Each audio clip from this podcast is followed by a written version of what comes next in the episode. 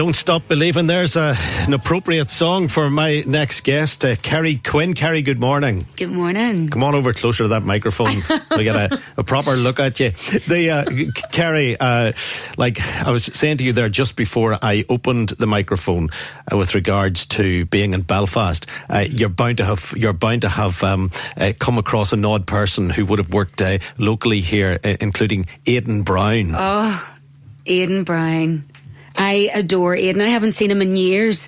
Um, and it's such a shame that course isn't going anymore because it was it was an amazing course and they were all all the, the lecturers there were just incredible so supportive of what we did um, and for people who aren't familiar with the course because they'll know Aidan reads the news on UTV on a Friday night yeah. they've often seen him here as a continuity announcer but he's made a great contribution to the development of young acting talent hasn't he he really has he was so supportive I mean and he ran a course where we actually got to read the news I wasn't particularly good at it to be honest, you know. Um, so I think he just did it to make himself feel good, you know, because he was so good at it. and he is good at it. He is very good at it. He's also very funny. He is funny. He's a very witty man. Um, must take him up on Instagram, see if he's on that. How important is it to have someone who is like a, you know, a guiding light in the er, in the early stages of in the early stages of actually uh, acting? How, how important is it to have people who you can learn from when you're young? Because you've turned out to be, let's be honest about it, very successful. To have a central role in Coronation Street, of course, not the only thing you've done, but to have a central role in Coronation Street must be, you, must feel good about that. It's overwhelming. Like, there's no doubt about it. Um, I think um, you're putting me closer to this mic.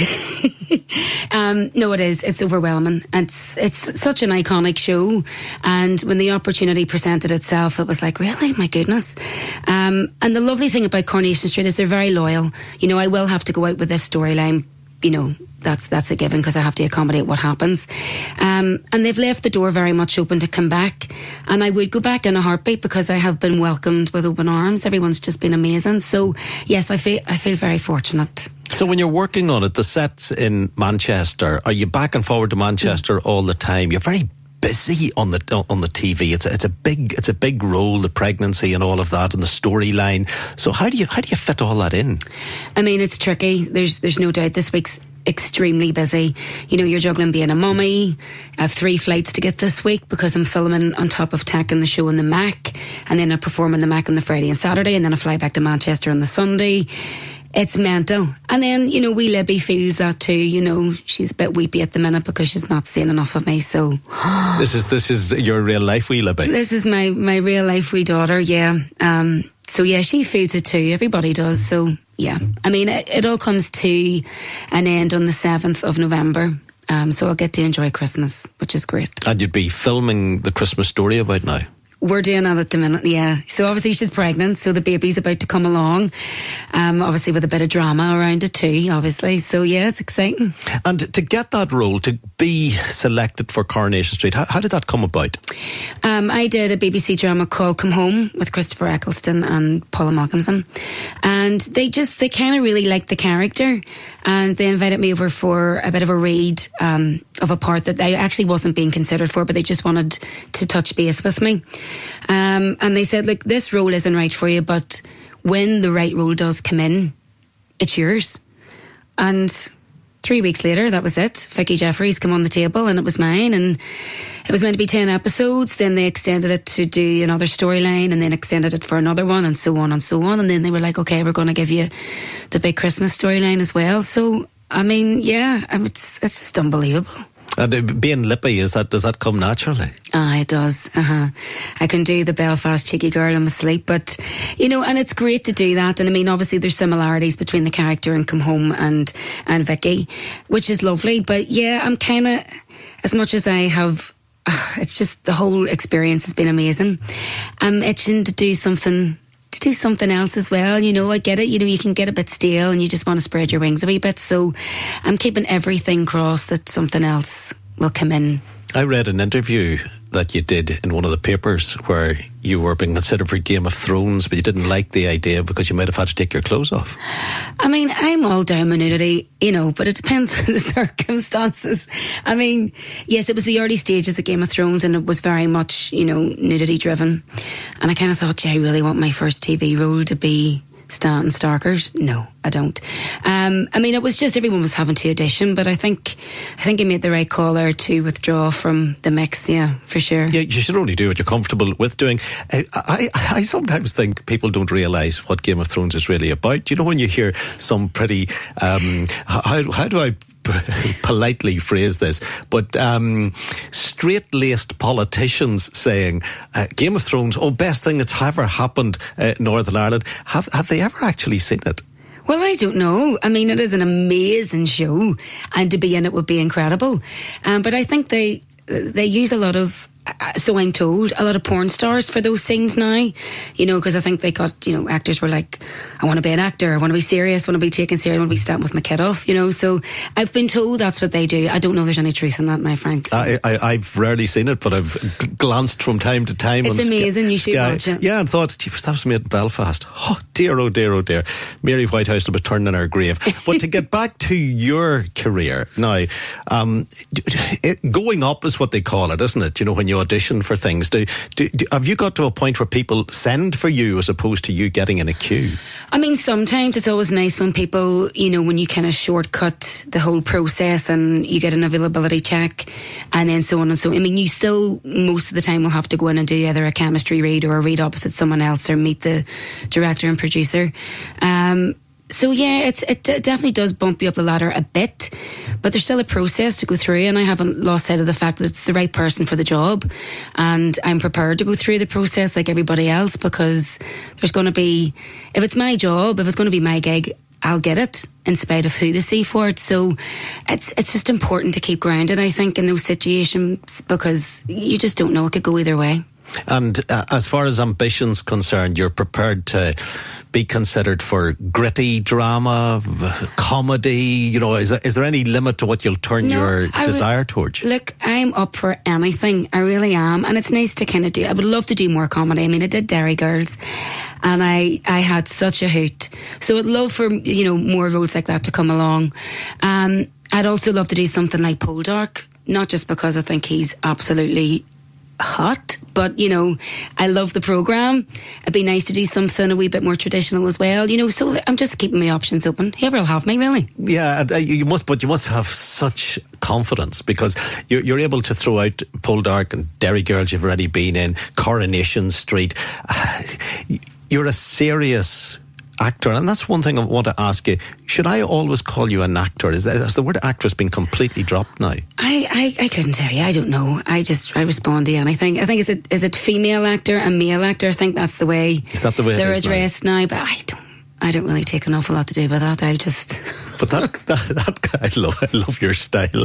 That, that confidence you have, which is bubbling out of you, you're able to use that when someone says, right, action you're you're now auditioning for the part. No nerves, no worries, no fears. No, I wouldn't say that. No, especially if you really want something, the nerves will creep in for sure. Well, for me anyway, you know, the the more pressure there is on a part, and the more you want it, then of course the nerves will kick in, and that sometimes can be quite detrimental to you know an audition process. This is the beauty of self taping, you see, you know, because you have several takes. But it's good to get into your room as well to, so that they can get a feel um, and you can have a play. I mean, when you're doing a self tape, there's no one there to direct you to say, could you try it this way or that way? So it's pretty much a bit of a blind read. It's your, it's your take on the character, which might not be what they're looking for. So you always hope from the self tape that they might go, okay, well, let's get her in and we'll direct her a bit and see her and see how she gets on. Um, so that's, the beauty of self taping. So yeah, I mean that's where I am at the minute. I'm just keeping the fingers crossed. I just want to get into the room with people and just, you know, show them what I can do. Really.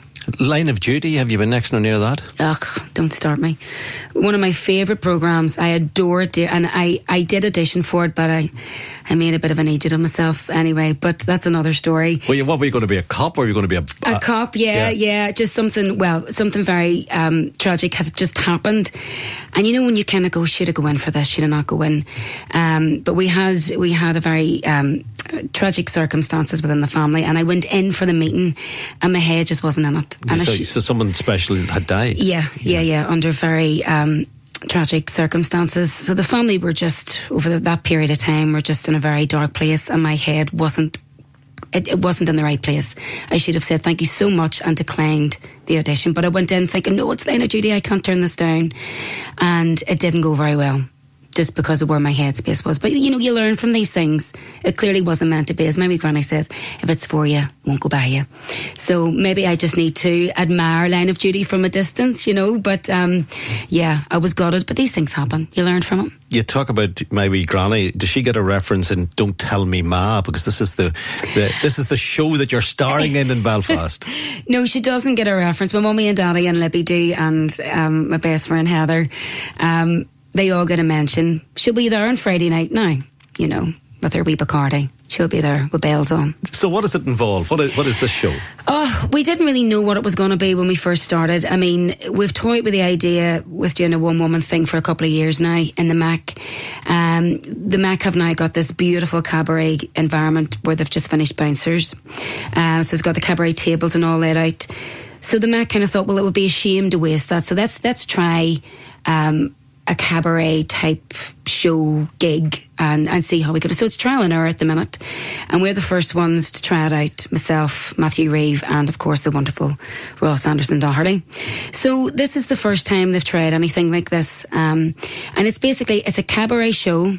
It's very free. I mean, it's, we've rehearsed it to the point where, you know, we, because some of the numbers are very, very tricky and quite demanding vocally.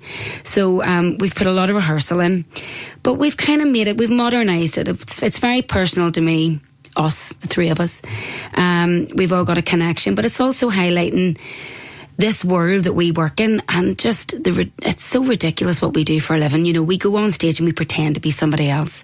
And people have this perception of oh, it must be so glamorous and must be amazing and so what we're doing is highlighting the fact that it's not all those things. And we're pretty much just taking the hand out of each other not taking it too seriously there is some beautiful sentimental moments within the show. Um, but it's and we get the audience involved as well. So yeah, I mean it's trial and error, but it's a cabaret night set in Belfast about me. Um, yeah, and it's just a really good laugh. You're a right singer, aren't you? Well, I mean, ugh, I'm not the best chanter, but I, I, certainly, yeah, I pick my songs very, very carefully. Could you go on Britain's Got Talent and get through as a singer? No, my anxiety wouldn't allow me. I couldn't do anything like that. So I salute anyone who has made that leap for a play. No, that's definitely not for me. West End? Um, depends on the role. I have a very manly voice. I mean, I'm sure you can tell from my speaking voice that I I talk like a man. So I am. Um, so unless the right role came along, I've been yes. thinking a lot of things from you sat down there, Kerry. None of them relates to you talking you like, like, a man. Talking like a man. um, no, I would. I wouldn't rule out the West End. Definitely not full of ambition still. Um, one final point to you. You worked on Derry Girls and you're currently working on Coronation Street. Probably the Derry Girls getting the lines, it's it's easier to do. This is my ignorance of the, the world of being a, a, thespian because I presume it's easier to do because the programme's shorter, not as intense, and there isn't, you know, it's not going out four or five times a week. But how, how, how do you do lines? How do you get lines? How do you get it right that it's going to work when they, they, they go cue? Do you know what? It's it's. I think that's where um, the discipline of you know having so much theatre experience comes into play because it's just it is just some people learn lines quicker than others. It's it's, it's just the way it is. But you do have to spend the time. It is a bit tedious you know, but it's good, you know, I, I, learn lines very, very quickly. I'm quite fortunate. But it is just sitting, drilling, drilling, drilling, getting it up on its feet, getting the rhythm, you know, because obviously, depending on the writing, you know, a lot of the scripts that come in from Coronation Street are still quite, there's still a Mancunian feel to them. So it's up to me to kind of get that rhythm and make it, you know, Belfast and, and relevant to me. Um, but it takes a bit of time. But that's actually the easy part. It's it's making the decisions and hoping they're the right ones. How much are you allowed to tweak a line? I mean, all within reason. There's certain things that, you know, like they would say flaming neck and stuff like that. And I, I wouldn't say that. So I do have a bit of freedom to change it and, and make it right for Vicky. Um, as long as you don't go off course too much, you know, a complete rewrite of the scene. When can we see you at the Mac? The Mac this Friday and Saturday night, quarter to eight. It's only on uh, two nights. But I mean, you're in for a good laugh. I mean, you can have drink. If you do book one of the cabaret seats, you can get drink fed to you all night. You can get full. You can have a boogie and you can have a sing. We're going to include the audience as well and get them singing and opening up about some stuff too. So it's very much a part of them as, as much as us. One of the busiest women on a board anywhere. Kerry Quinn uh, with us in the studio here on U105. The show is Don't Tell Me Ma. And of course, her main event at the moment is Coronation Street. Great meeting you, girl. Thanks for coming by. Thanks for having me. Thank you. Thank you.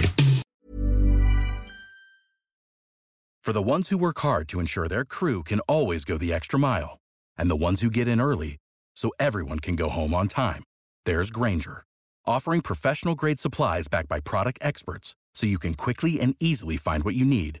Plus, you can count on access to a committed team ready to go the extra mile for you. Call, clickgranger.com, or just stop by. Grainger, for the ones who get it done.